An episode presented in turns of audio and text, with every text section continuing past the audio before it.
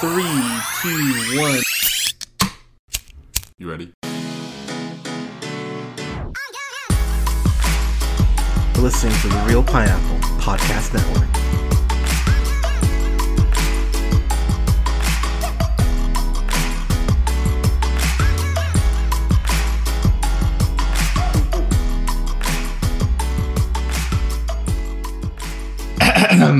Good evening, everybody. Thank you so much for listening. This is the Reel Pineapple. This is your humble host, Hunter, here. Hope you're all having a great day, night, weekend, whenever you're checking this out. Um, by the time you listen to this, my review for this film will be up on the channel, the review for the integrity of Joseph Chambers. But I am uh, honored to have the star of said film. You know him from several things, including uh, Smoking Aces 2, uh, A Walk to Remember, Swim Fan, Lethal Weapon, uh, one of the most underrated films of 2021 in The Killing of Two Lovers, which if you've not seen that, for fuck's sake, please go see that movie as soon as you can. Uh, I've got uh, I've got the man, the myth, the legend. I've got Clayne Crawford. Uh, Clayne, how you doing, sir? Joshua, I'm just glad you got my mom's text because if it had not come through before this interview started, I was going to be extremely disappointed. Would have Thank been you re- for that introduction. Would have been real awkward if, uh, yeah, Ah, gotten completely awkward. I'm like, if, if you had said just like, "Hey, this dude's here," whatever. I'd have, uh, but thank goodness, mom's text came through.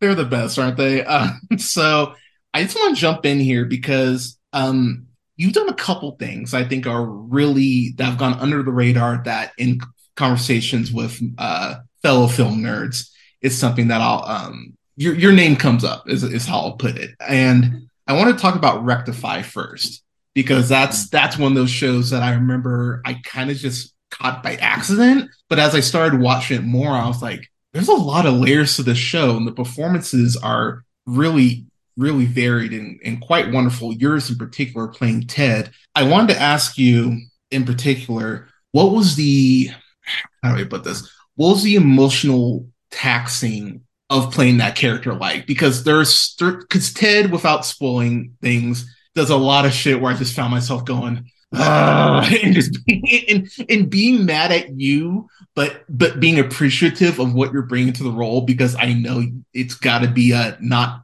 fun place mentally as an actor to go there to get those performances across. So I guess I, what I'm asking is like, what sort of motivations were you bringing to that character, and how easy slash hard was it to disconnect from that character? Wow, you hit me with the rectify questions. um, first of all, working with Ray McKinnon in that cast completely spoiled me uh, as an actor because um, everyone showed up every day with a desire to make it great. And that's not always the case on sets. Um, sometimes it's about pumping out uh, quantity, not quality. Um, and everyone there left their egos in their glove box in their vehicle and came to set open and uh, ready to play in the sandbox. Um, when I, you know, Teddy was for me, Rectify was a long audition process. Uh, I think I had four or five auditions Oh, uh, and tests and kind of going before the network, you know, because AMC was uh, they they were in control of Sundance at that time, or it definitely was all under the same umbrella um, with IFC and, and we. and uh, you know, Ray pulled me aside before I kind of got the answer, and he goes, "This character is going to go places that is not going to be comfortable." And and for me, inside, I'm like, "Oh, fuck yeah!" Like I've never had the opportunity to really get into something, so I'm like, "This dude is pulling me aside, saying." Can you handle it essentially? And I'm like, put me in, coach.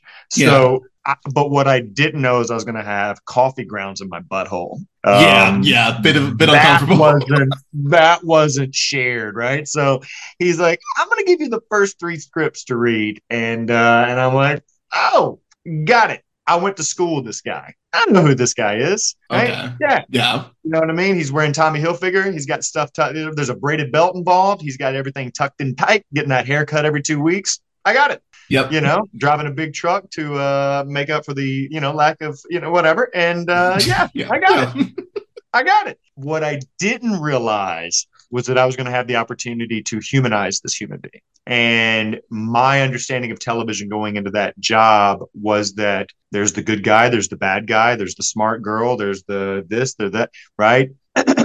and Ray created a series where people were human and no one was a specific type, that we were all capable of incredible kindness and love and at the same time great violence depending on the situation that we yes. found ourselves in. And that was uh, groundbreaking i arguably at that time you know? Sopranos was really touching on some great things as, re- as it relates to the anti-hero and so was breaking bad but what ray was doing was just super unique at that time. Um, so I tried to just always play Teddy honestly, that he loved his wife very much. Um, his mom left, so he doesn't have a mother, which is really challenging for a boy, maybe even more so than have not having a dad. I'd agree with that. And then when he finally had a family, he was ignored because there was this thing, this guy in prison, which everyone was trying to make sense of. So Teddy was kind of just left, and all he's ever wanted was love.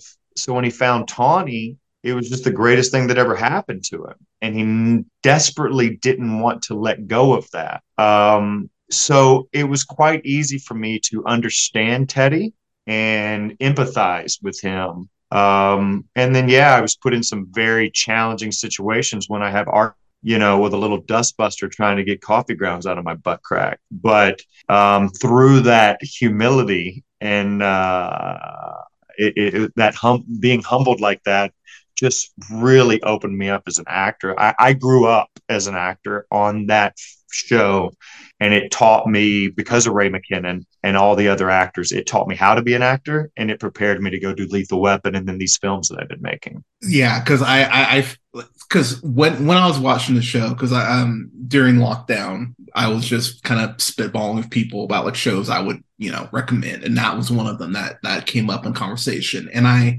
It's something I'm going to end up revisiting in full at some point, but is there anything from that show? Is there a memory from that show, like in particular, that you hold dear, or is or is there is there a scene that you kind of was there any hesitancy? I mean, obviously, obviously the coffee grounds, you know, not fun, but was there a scene that you kind of read and you maybe like cringed at and went, "Oh shit, maybe maybe, maybe this is too much," or anything that required any soul searching on that level, like? Um, I, you know, as far as good memories, we shot in a little town in Griffin, Georgia, um, that was like a quintessential small town with a main street and courthouse and okay, just amazing, right? Yeah. And literally the tire store, Teddy and Tawny's house, it was all right there. So you could like ride your bike or walk to work every day.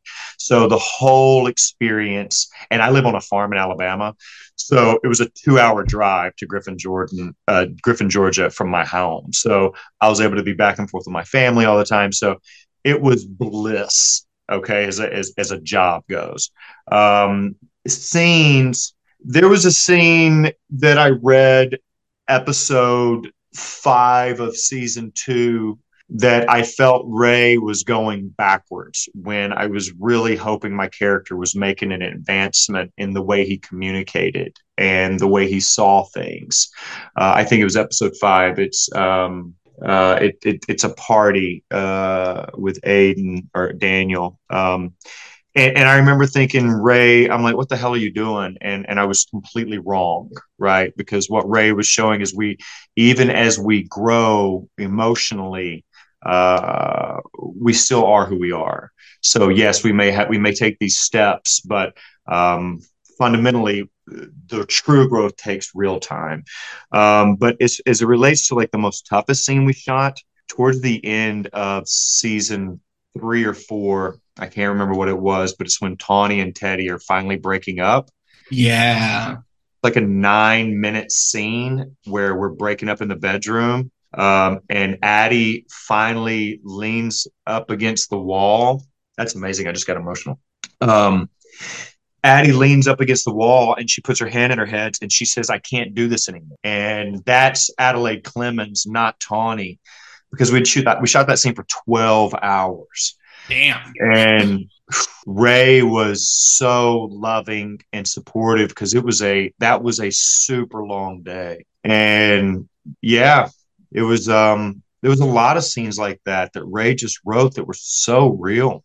Um, it's amazing. I haven't thought about that show in five years, um, and it, it's amazing how it's even affecting me now. That's awesome. Thank you. Well, we just got the five minute warning, so I should probably ask you about the, about, the movie. about the movie. yeah. So one thing I love about this movie in particular is that it's really a showcase for you. You get several scenes to just be out in the wilderness and just um and just be you. But I love what it says about the toxicity of masculinity as far as um what we look at as far as like what we view as being a man and what Joe feels like in that sense and in that moment of what he feels like he needs to do in order to prove himself.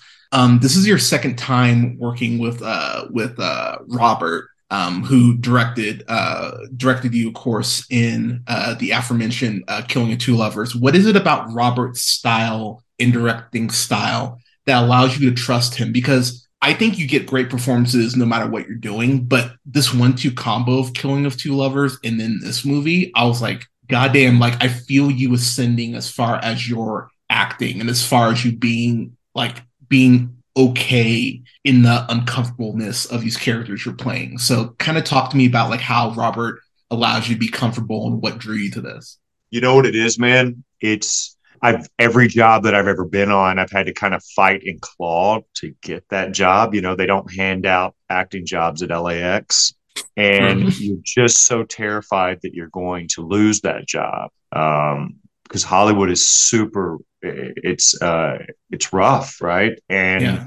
They throw people away really quickly. So every job that I went into, I was so grateful that I had because I've always had children. You know, we've had my wife and I have kids and a whole family. So it's a job as well as a passion. Um, and it wasn't until I was writing the check that I said, I'm going to play this the way that I want to play it and the way that my heart tells me that it should be played. And Robert you know, by trade is a DP, right? He's a he's a photography professor at BYU. So for him, he's all about the technical and making sure that it looks beautiful and that the frame is right. So he just he's allowed he's let me do what I want to do. Um, and it's it's been so absolutely freeing. Um, so I think it's a combination. I think it's having that experience with Rectify where I learned so much from Ray and my other cast, Aden and Abby and and Addie. Um, and then going through Lethal, where I was able to carry this thing that was kind of this action comedy thing. And I felt like I was able to put it all together to where I truly was confident in what I could provide as an entertainer because I'm not a trained actor. I never went to acting school. So it's been on the job training for me. So it took 20 years of just doing it and and and and scraping and clawing before I got it and and I, t- I, I kind of told my wife it, in, a, in a crazy way. I feel like at 40, I started my career, and that was with The Killing of Two Lovers. Um, and I hope that now I can build on that the rest of my career.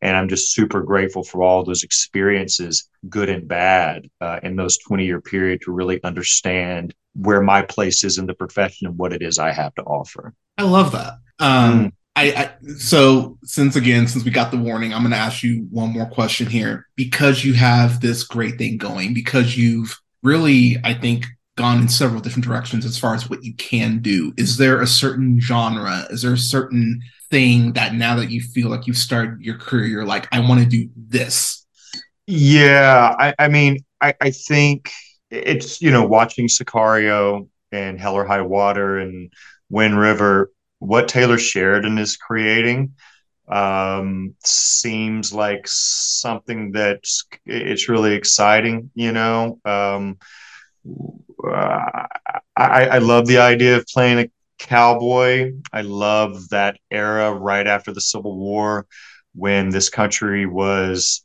really trying to figure itself out and survival um, was kind of in tandem with innovation. Um, and I love that idea of that world. It's the Western, something I've never, and I think the Killing of Two Lovers in a lot of ways um, is a contemporary Western.